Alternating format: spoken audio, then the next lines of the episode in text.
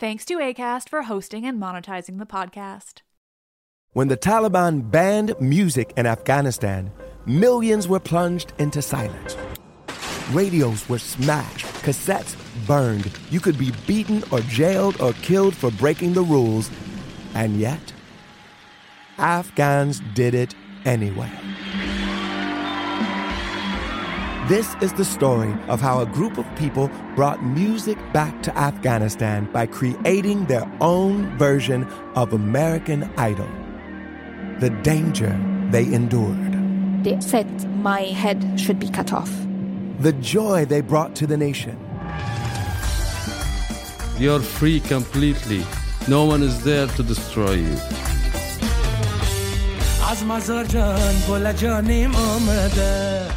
I'm John Legend. Listen to Afghan Star on the iHeartRadio app, Apple Podcasts, or wherever you get your podcasts.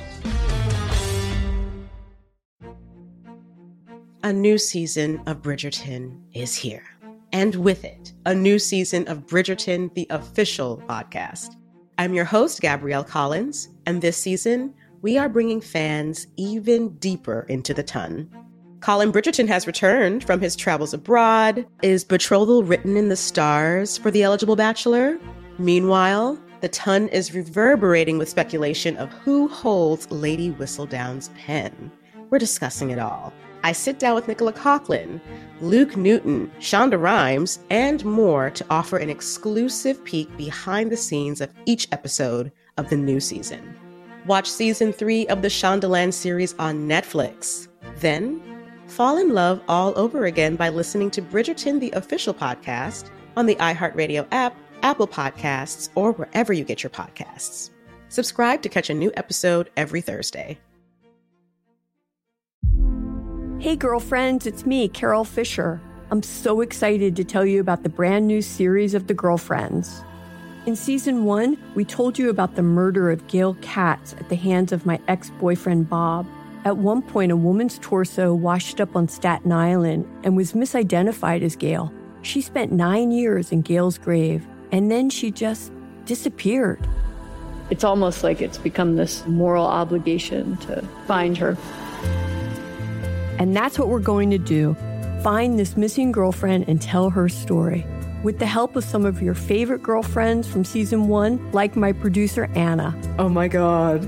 My friend Dr. Mindy Shapiro. Hi, it's Dr. Shapiro, and I'd like to speak with the deputy medical examiner. And of course, Gail's sister, Elaine Katz. Having no closure, it kills you. Join us as we try to solve a 35 year old cold case. It's not going to be easy, but it's going to be one hell of a ride. what? I can't believe this. Listen to season two of The Girlfriends, Our Lost Sister on the iHeartRadio app, Apple Podcasts, or wherever you get your podcasts.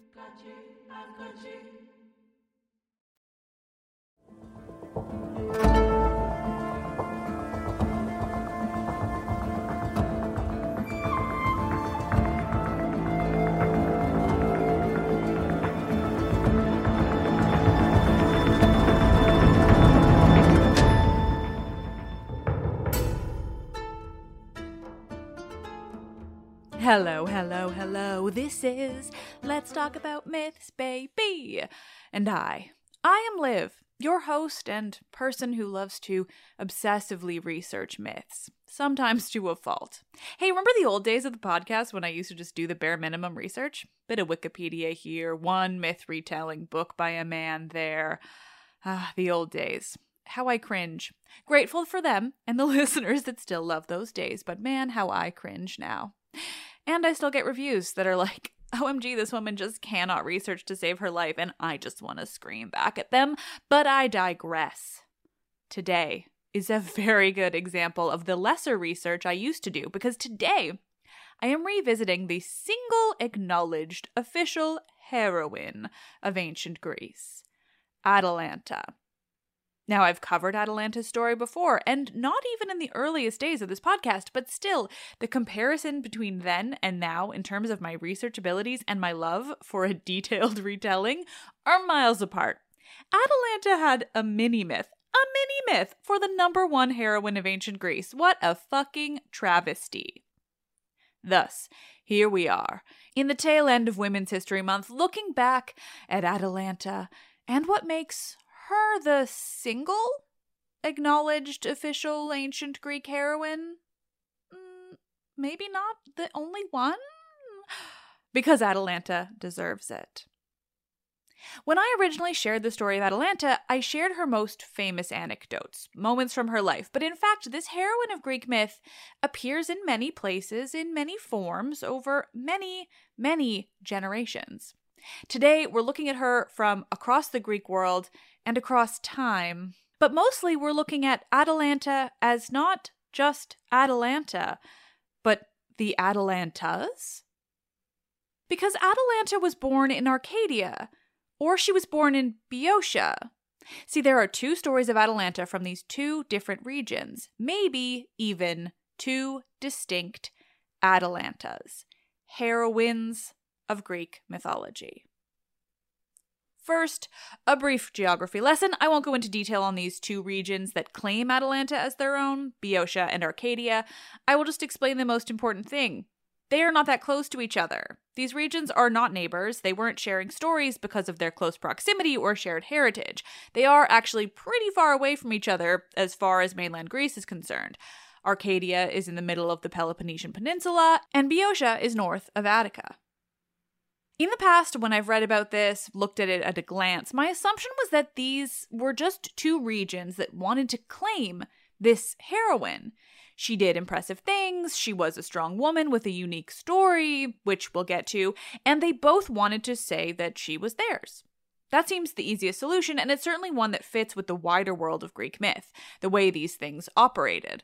Heracles, after all, is a hero of so, so, so many locations because everyone wanted to claim him in some way. He's from Thebes, he's from Tiryns, he's from Trachis. So why not the same for Atalanta?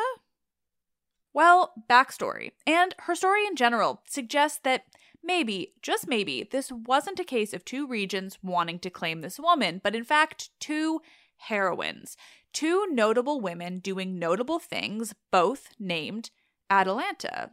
And these women maybe got molded together over time. This actually serves to strengthen the story of one of them and make the other a different sort, interesting all the same. And Atalanta, by the way, means of equal strength. I want to believe it means specifically of equal strength with men, and my beloved Theoi.com says that's possible, that perhaps it was a reference to all the success she or they had against men. And credit where it's due. The reason I'm going to look at these two distinct ideas of Atalanta, tell their stories as two distinct women, is because of the set of books Early Greek Myths by Timothy Gantz. Ugh, he examines the sources and has compelling arguments for separating these two.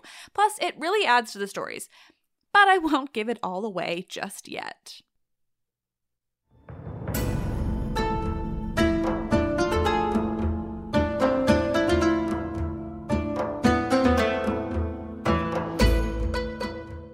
This is episode 160. Independent, industrious, badass, and brave, the heroine of ancient Greek myth, Arcadian Atalanta.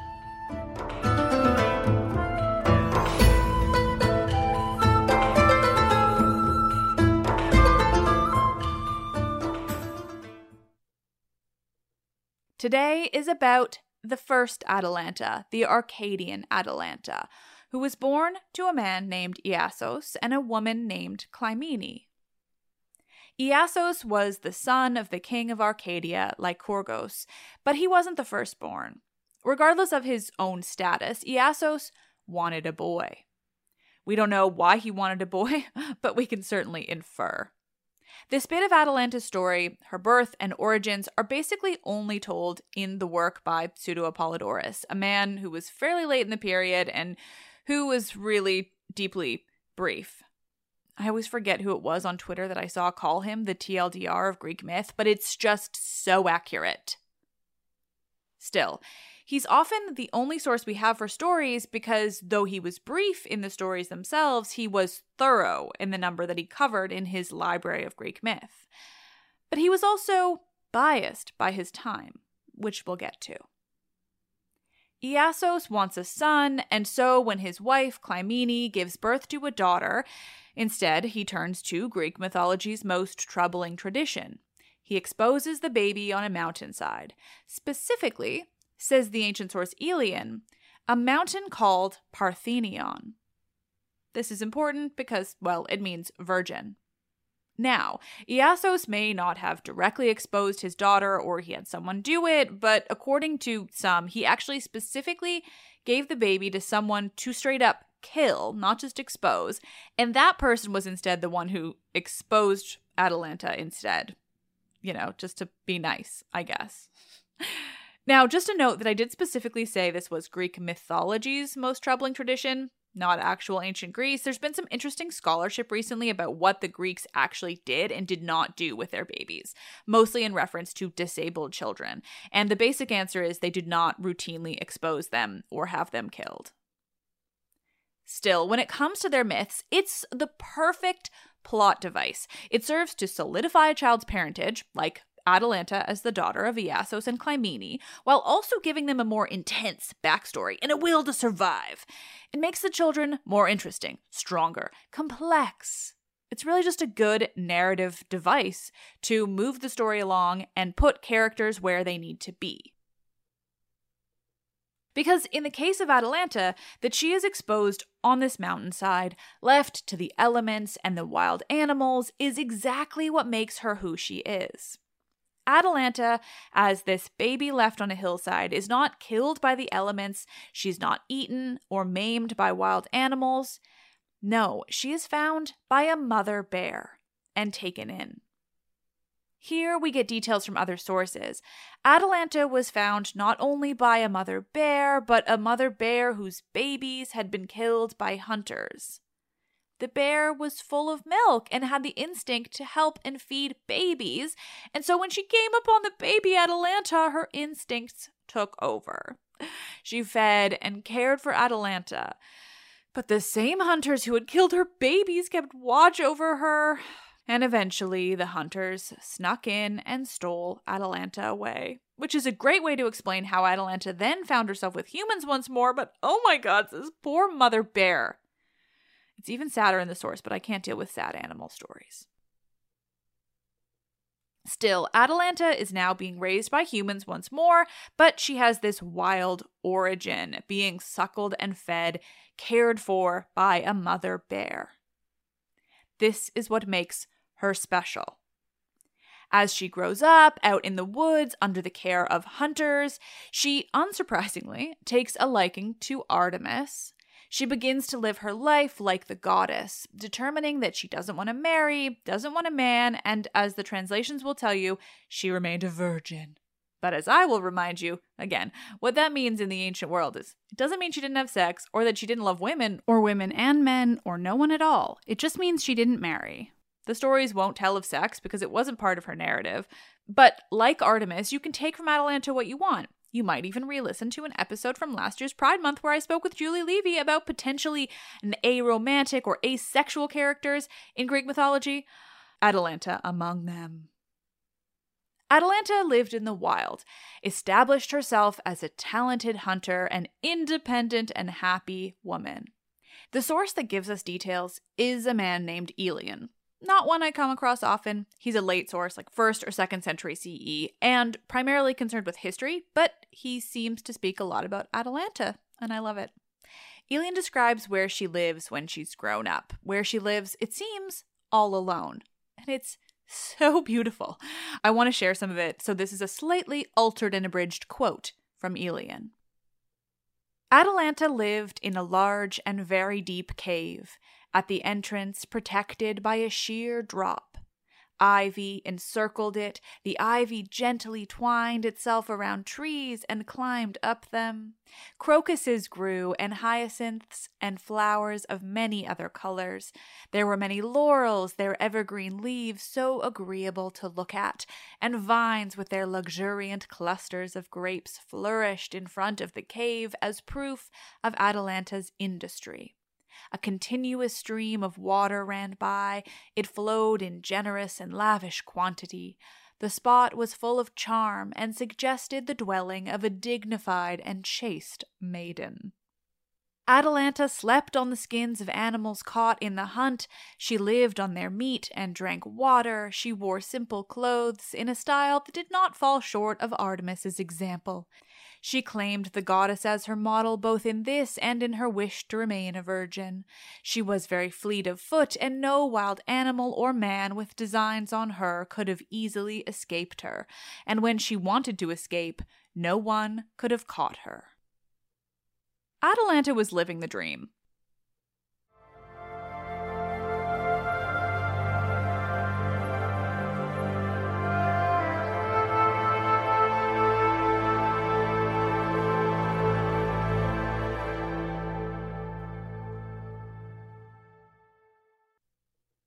After Aelian describes where Atalanta lives, in the depths of a mountain cave that sounds like an actual dream home, he goes on to describe her appearance. And if Atalanta isn't Aelian's manic pixie dream girl, then I don't know what she is. I don't want to focus on her appearance because guess what? Doesn't matter. But Aelian's notes on her are wild. He talks about her being strong and masculine, that she exercises all the time, and her body is banging. He then describes her hair and complexion and makes such a point of saying it's all natural and none of it comes about by any feminine wiles. No, no trickery here. She's born with it. It is a long and detailed description of a woman who literally could never be real, but he is describing her not as a mythological ideal, but as a real woman who basically put all others to shame. Like he literally says that exposure to the sun made it look like she was always blushing, and that what's sexier than a woman raised to be modest? Ew. Still, it truly doesn't matter what she looked like. What matters was that she was so fucking cool. Pausanias, who traveled around the Greek world and liked to find things that he could attribute to mythological backstories, says that there's a stream there in Arcadia that they say sprung from the earth when Atalanta, thirsty from her hunt, struck the ground with her spear. From the spot burst the spring, giving her and anyone else the fresh drinking water that they needed. I'm sorry, but a woman in ancient Greece and Greek mythology who was breastfed and cared by a bear and then raised in a mountain cave that looks like a plantstagram dream home, who does what she wants, who can hit the ground and cause a spring to appear, who wears what she wants, associates with who she wants, and hunts and runs around the woods like the goddess Artemis. Atalanta is the absolute fucking coolest. But well, this is Greek mythology, so obviously there's going to be a downside to this story of a strong and independent woman living her best life. The first sign of trouble for Atalanta, but the one she dealt with easily, was when she was attacked by two centaurs. They came upon her in the night. They'd plotted to find her, to assault her. They were her neighbors, living in the same woods as Atalanta and stalking her like creepy half horse serial killers but she could not be snuck up upon. She would not be taken easily. She sensed them, or saw them, or heard them immediately. And in a split second, she had shot them both through with her arrows, killing them both dead. Which should lead us and everyone hearing Atalanta's story to question how and why she could then be so famously taken down by a fucking golden apple? Well, we'll get there. That might not be her fate after all. Atalanta has proved her worth among hunters and heroes, so when the opportunity for further heroism comes along, Atalanta is included among the list of heroes set to partake. There's two instances of this, one much more detailed than the other. First, the quest for the Golden Fleece. Atalanta is sometimes among the heroes called upon to go in search of the Golden Fleece far off to the east in that place we all know so well after all these years, Colchis. And it's led by the man who we all love to hate, not quite the worst, but a very close second, Jason. But interestingly, sometimes Atalanta is allowed on the Argo, and sometimes she isn't. Apollonius, the most famous author of the quest for the Golden Fleece, the man who wrote the epic, the Argonautica, that I've read on the podcast, he doesn't allow Atalanta on board. In fact, quite specifically, she is not allowed. She is called upon, yes, and then she really, really, really wants to go. But apparently, Jason thinks it will cause trouble to have a woman on board. Someone's going to fall in love with her. It just can't be. Thanks, Jason. Meanwhile, in the versions by Apollodorus, she's listed among the men. There are very few details of her inclusion, but we know that she was there. And honestly, that's cool enough. Still, what detail we do have is that at the funeral games for Pelias, that's Pelias with an A, the man who set them on the quest for the fleece in the first place, not Peleus with an E, who she wrestled at these funeral games and who is Achilles' father. And not only did she wrestle Peleus, but she won. Still, the most famous story of Atalanta's heroism, the reason she gets to be included amongst the list of ancient Greek heroes, is, of course, the famed Caledonian boar hunt.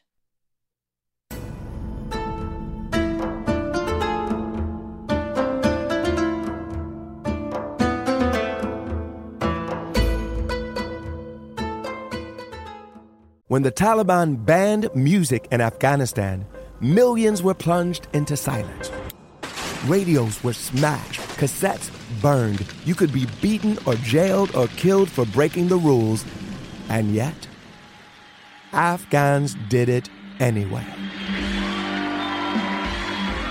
This is the story of how a group of people brought music back to Afghanistan by creating their own version of American Idol the danger they endured. They said my head should be cut off. The joy they brought to the nation. You're free completely. No one is there to destroy you.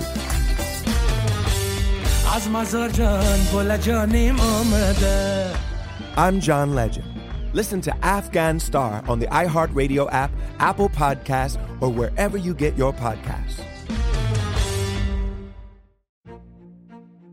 A new season of Bridgerton is here. And with it, a new season of Bridgerton, the official podcast. I'm your host, Gabrielle Collins, and this season, we are bringing fans even deeper into the ton. Colin Bridgerton has returned from his travels abroad. Is betrothal written in the stars for the eligible bachelor? Meanwhile, the ton is reverberating with speculation of who holds Lady Whistledown's pen. We're discussing it all. I sit down with Nicola Coughlan, Luke Newton, Shonda Rhimes, and more to offer an exclusive peek behind the scenes of each episode of the new season. Watch season three of the Shondaland series on Netflix. Then, fall in love all over again by listening to Bridgerton, the official podcast, on the iHeartRadio app, Apple Podcasts, or wherever you get your podcasts. Subscribe to catch a new episode every Thursday. Hey, girlfriends, it's me, Carol Fisher. I'm so excited to tell you about the brand new series of The Girlfriends. In season one, we told you about the murder of Gail Katz at the hands of my ex boyfriend Bob. At one point, a woman's torso washed up on Staten Island and was misidentified as Gail. She spent nine years in Gail's grave, and then she just disappeared. It's almost like it's become this moral obligation to find her. And that's what we're going to do find this missing girlfriend and tell her story. With the help of some of your favorite girlfriends from season one, like my producer Anna. Oh my God. My friend Dr. Mindy Shapiro.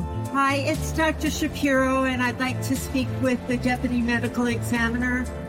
And of course, Gail's sister, Elaine Katz. Having no closure, it kills you. Join us as we try to solve a 35 year old cold case. It's not going to be easy, but it's going to be one hell of a ride. what? I can't believe this. Listen to season two of The Girlfriends, Our Lost Sister on the iHeartRadio app, Apple Podcasts, or wherever you get your podcasts.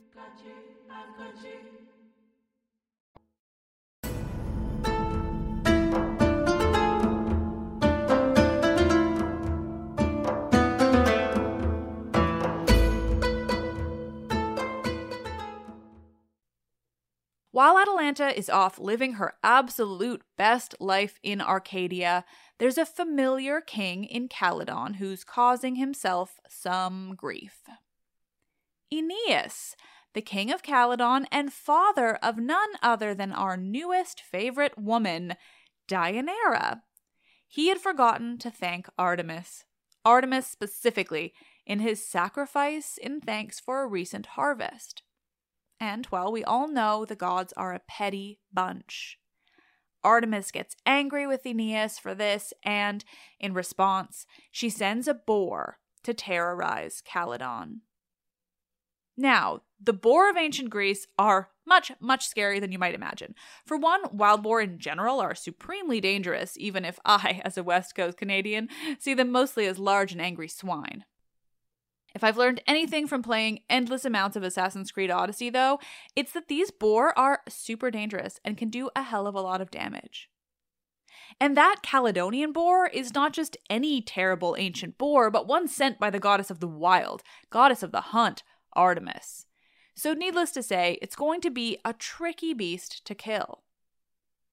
Knowing this, the king of Caledon, Deianira's dad, sends out for the heroes of Greece. According to Apollodorus, the heroes that assemble in Caledon upon Oineus's call are as follows. First, Oineus's own son and brother to Deianira, whose name might have caused you to wonder in those recent Trachiniae episodes, Meleager. Yes, the brother of Deianira is this same Meleager of Atalanta's story.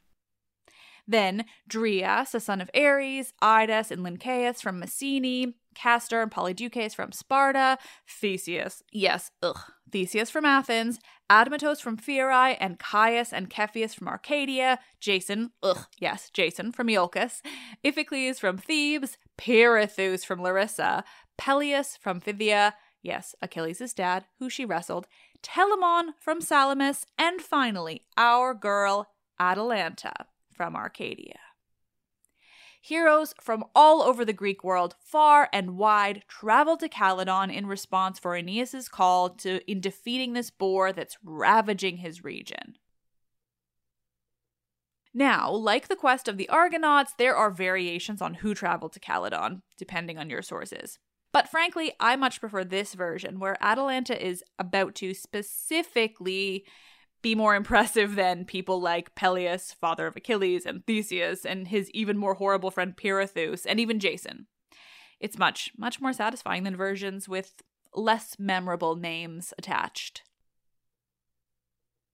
Oineus, who, by the way, it's just hard, his name is spelled O I N E U S, it doesn't matter. He gathers the heroes together, Atalanta included, and he hosts them for a week of feasting and celebration before they then go out in search of the Caledonian boar.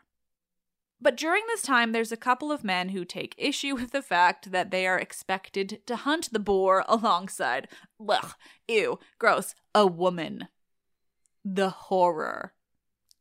Still, there's a man who is willing to stand up for Atalanta and tell the guys to suck it, to just accept that they will be hunting alongside her.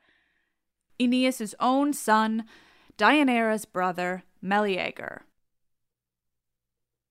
Except, according to Apollodorus, Meleager does this explicitly because he not only wants to have sex with Atalanta, but very specifically, he wants her to have his baby. And also, he already has a wife who's already given him babies. Nice guy. Definitely gave him way too much credit when I first told Atalanta's story. Serves me right to think there's examples of halfway decent dudes in Greek myth. Still, after this partying and feasting and hosting by Oineus, the heroes head out to hunt the boar. And for details on this bit, we will turn now to my man Ovid, who is really the only one who gives us details on the hunt itself. That the hunt took place is clear from much, much earlier sources, mythology, pottery, but they don't describe it in detail. We just know there was a Caledonian boar hunt, and it was hunted by these heroes. Atalanta was involved, and ultimately, the boar was indeed hunted. Ovid, though, tells us how it happened. Off the group went deep into the woods of Caledon, where they know the boar is raging. Quote, There, this band of valiant heroes went, eager to slay the dreaded enemy. Some spread the nets, and some let loose the dogs. Some traced the wild spoor of the monster's hoofs. They're using their hunting skills.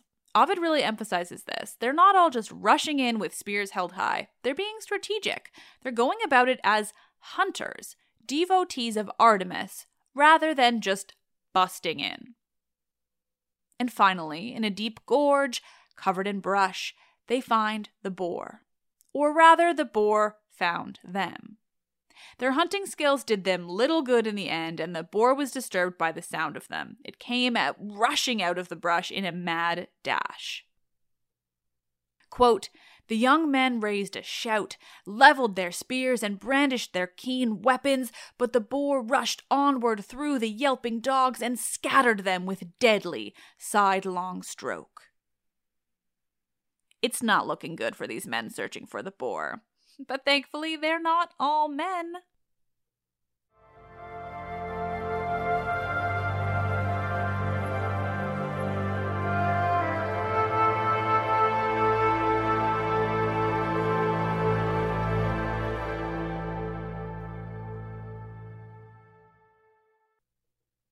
The Caledonian boar has finally revealed itself in the most dramatic of fashions by busting in on this group of men who thought they were sneaking up on it. It scatters them with this deadly blow, sending bodies flying. But among these scattered men, these flying bodies, was not Atalanta. She does, though, finally catch sight of the boar when it takes out these men. She sees it, but she isn't startled. She doesn't get scattered by it. She sees the creature, raises her bow, an arrow high in the air, aims carefully, and lets loose an arrow. She hit the boar square in the head, hitting it by the ear and staining its bristles with blood. But she doesn't kill it. As all of us Odyssey players know, it takes more than just one arrow to take down the Caledonian boar. Still, Ovid tells us that Atalanta was happy with her shot, proud of herself for being the first of all of them to actually hit the beast, to wound it, to thus make it easier to kill. But even the woman who made the shot isn't happier than Meleager. He is weirdly psyched about it. You think it's just him being supportive, like a feminist, wanting to get her the credit. That's certainly the take I read on it when I first told you this story. But looking at the sources themselves, no. Meleager's a weirdo. He's excited because he wants to impress her, wants her to like him. And I mean, maybe he legitimately likes her. It's nice. He's attracted to her strength and her skills. But if we take Apollodorus' version, he's already married with children. So we don't actually need to like Meleager, even though he's supporting her. He's got weird and gross ulterior motives. And Ovid tells us very clearly that he rejoices in Atalanta's shot even more than she does. But of course, not all the men are thrilled that it was Atalanta, a woman, who first took aim and actually wounded the Caledonian boar. And in the head, no less. She hit it in the head. No, a few of them are actually pretty fucking angry about it. It doesn't help that Meleager starts yelling about it, telling them not only to look at what the woman did, but look at what the unmarried woman did. Actually, in Meleager's defense, I've had to refer to another translation for a future line, and my usual go to translation, the Mandelbaum, has him instead saying just, quote, It's only right that you receive the honor due such signal bravery. So, okay, that's just nice. Regardless of how Meleager handles it, this first wounding by Atalanta, a woman, well, it doesn't go over well. Surprise, surprise. One of the men who doesn't want Atalanta to win any of their masculine glory, Ancaeus, yells out, quote, Witness it! See the weapons of a man excel a woman's. Ho! Make way for my achievement! Let Artemis shield the brute! Despite her utmost effort, my right hand shall slaughter him. It's the make way for my achievement that really gets me. In the other translation, the Mandelbaum, he's equally obnoxious, saying, quote, Young men, make way for me. It's time you learned that nothing women wield will ever match a weapon that is wielded by a man. And then, well, then Ancaeus gets ripped to fucking shreds. I'm thinking Artemis, of all fucking people, didn't love a man calling out to her to help and then saying he's going to prove that women fucking suck at hunting. Like, read the fucking room, Ancaeus. Caius's death scene is so good, I want to quote it for you. This is the moment, the moment after he's boasted. Quote, so mighty in his boast he puffed himself, and lifting with both hands his double edged axe, he stood erect, on tiptoe fiercely bold. The savage boar caught him and ripped his tusks through his groin, a spot where death is sure. And Caius fell, and his torn entrails and his crimson blood stained the fair verdure of the spot with death. so when Caius is very dead, and as much as someone's death shouldn't be funny, this one kind of is. And after this, in further attempts to kill the boar, Peleus throws his spear and seemingly accidentally hits and kills a guy named Eurytion. Things are not going well for the men.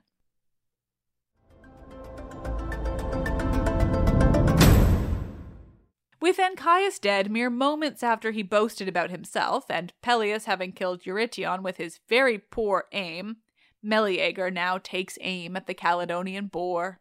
He takes aim and throws his spear, and he misses because he's no Atalanta. But he takes aim again and he throws again, and this time he hits the boar through its side, hard enough that the animal is wounded, slowed down, enough that Meleager can rush up to it and stab it through once more, finally killing the beast. Having finally killed this creature, the rest of the men rush to it and also begin to stab it. sounds like a bit over the top. They're full of adrenaline and looking to show off their power to make it very clear that the men have done the deed. But Meleager, either because he isn't such a shitty guy or because he wants to sleep with Atalanta behind his wife's back, steps up. And when the Caledonian boar's hide is removed from its body, he hands the bloodied, bristled mess to Atalanta, saying it deserves to be hers because she dealt the first blow. We get no word of Atalanta's reaction to any of this. It's as if she kind of falls to the wayside, both in terms of the telling of the story, but also maybe because it just doesn't matter whether she cared or not. She knows she hit the creature first, that her arrow hit him on her first try, piercing the beast below the ear, almost certainly affecting its ability to keep fighting. Does she care if she gets the credit? If she gets this boar's hide? Maybe she does, maybe she doesn't. Maybe she's above that type of more obvious credit. What matters is that the men of the group are fucking infuriated that Meleager would even consider handing it to her. They are absolutely unwilling to concede any credit to a woman, to give any suggestions that a woman did any damage to the animal, that she contributed even a tiny bit. They are obvious in their disgust that a woman was even allowed to take part. They are certainly not going to give her any credit for it. So, are we surprised that in some versions, Jason and Theseus and Pirithous are among these men? I think not. Reminder Pirithous is the guy who tried to abduct Persephone from the fucking underworld. He's less important, but equally awful. They're fighting over the hide, their refusal to let Meleager hand it over to Atalanta, gets vicious and violent, with Meleager not giving in to their anger to the point where Meleager actually kills two of them. Unfortunately, not Jason or Theseus or even Pirithous. He gets to die strapped to a chair in the underworld, or rather live there forever unable to move. no, Meleager kills two brothers, his own uncles, named Plexippus and Toxeus in Ovid's telling. And for this, you all might remember, Meleager himself is killed. But not by the men there, not in immediate revenge for this murder. No, his own mother, Althea, kills him by tossing a bit of wood on the fire. A bit of wood that she knew would be the death of her son, that she had in her possession just in case. Today's episode is not about Meleager, but the quick recap is that He'd been cursed. The wood had been thrown on the fire, and his mother had been told that when it had finished burning, he would die. She'd fished it out at the time and kept it safe, hopefully not ever intending to burn it and kill her son. But that's exactly what she did when Meleager killed his uncles, her brothers, picking his possibly creepy crush on Atalanta over his own family. What of Atalanta after the death of the boar? What of this Arcadian Atalanta? We don't know much about the moments after the boar's death, or even how she handled Meleager's eagerness to help her, his death. Her own contributions aren't really mentioned. Of this Arcadian Atalanta, we learn that she eventually does eventually marry a man, or at least have a child. But the man she married may not have tricked her, may not have married her through cowardice, through a gross act of manipulation through the story that we know of Atalanta. This incredible heroine who lived so independently, who was so strong and skilled, who defeated Peleus with her strength in wrestling, who'd taken one shot at the boar and hit it square in the head? This Atalanta may not have been the same Atalanta from the famed story of the golden apples. A story that makes so little sense given everything we know about the Arcadian Atalanta. But that is for next week.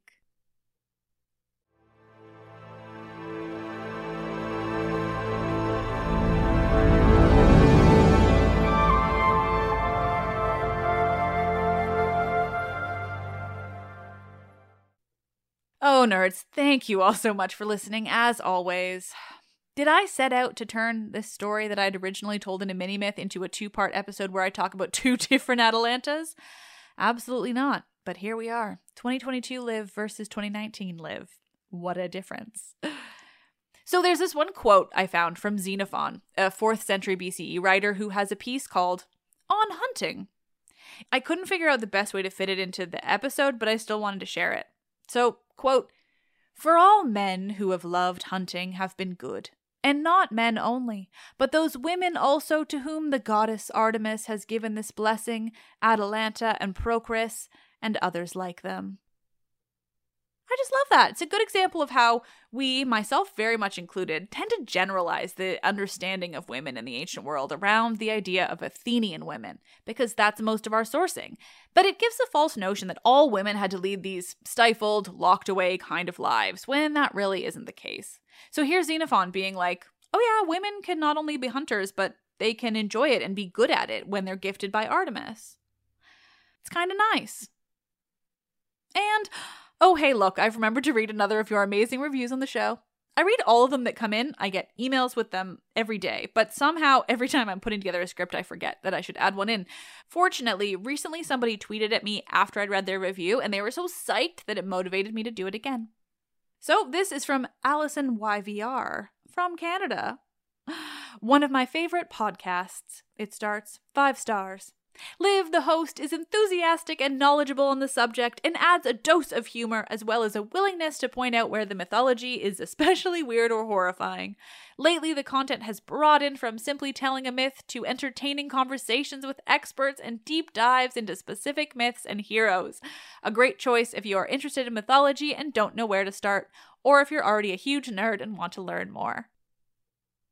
Thank you, Allison of Vancouver. I love to hear from a local, and it really means a lot, especially when people are recognizing the growth of this show. So please join Allison in sharing your love for the podcast. It truly means the whole world to me, even if I forget to read your reviews on the actual show. I read everyone and smile every time because you are all so fucking awesome. Let's Talk About Myths Baby is written and produced by me, Liv Albert. Michaela Smith is the Hermes to my Olympians and handles so many podcast related things. Gosh, just everything.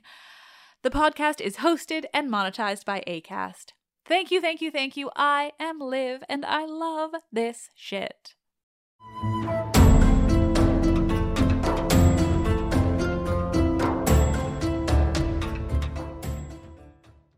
When the Taliban banned music in Afghanistan, millions were plunged into silence. Radios were smashed, cassettes burned. You could be beaten or jailed or killed for breaking the rules. And yet, Afghans did it anyway.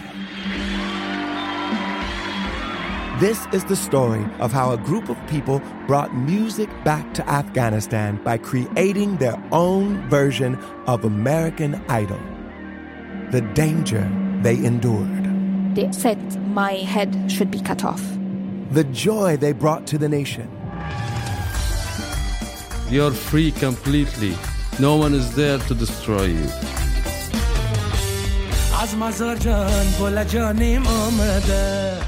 I'm John Legend.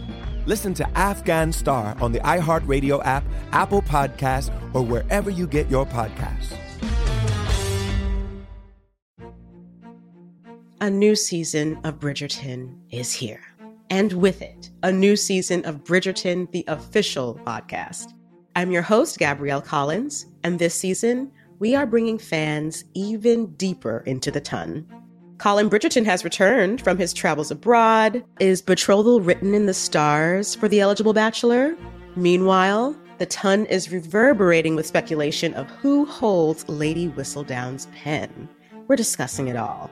I sit down with Nicola Coughlan, Luke Newton, Shonda Rhimes, and more to offer an exclusive peek behind the scenes of each episode of the new season. Watch season three of the Shondaland series on Netflix. Then fall in love all over again by listening to Bridgerton, the official podcast, on the iHeartRadio app, Apple Podcasts, or wherever you get your podcasts. Subscribe to catch a new episode every Thursday. Hey, girlfriends, it's me, Carol Fisher. I'm so excited to tell you about the brand new series of The Girlfriends.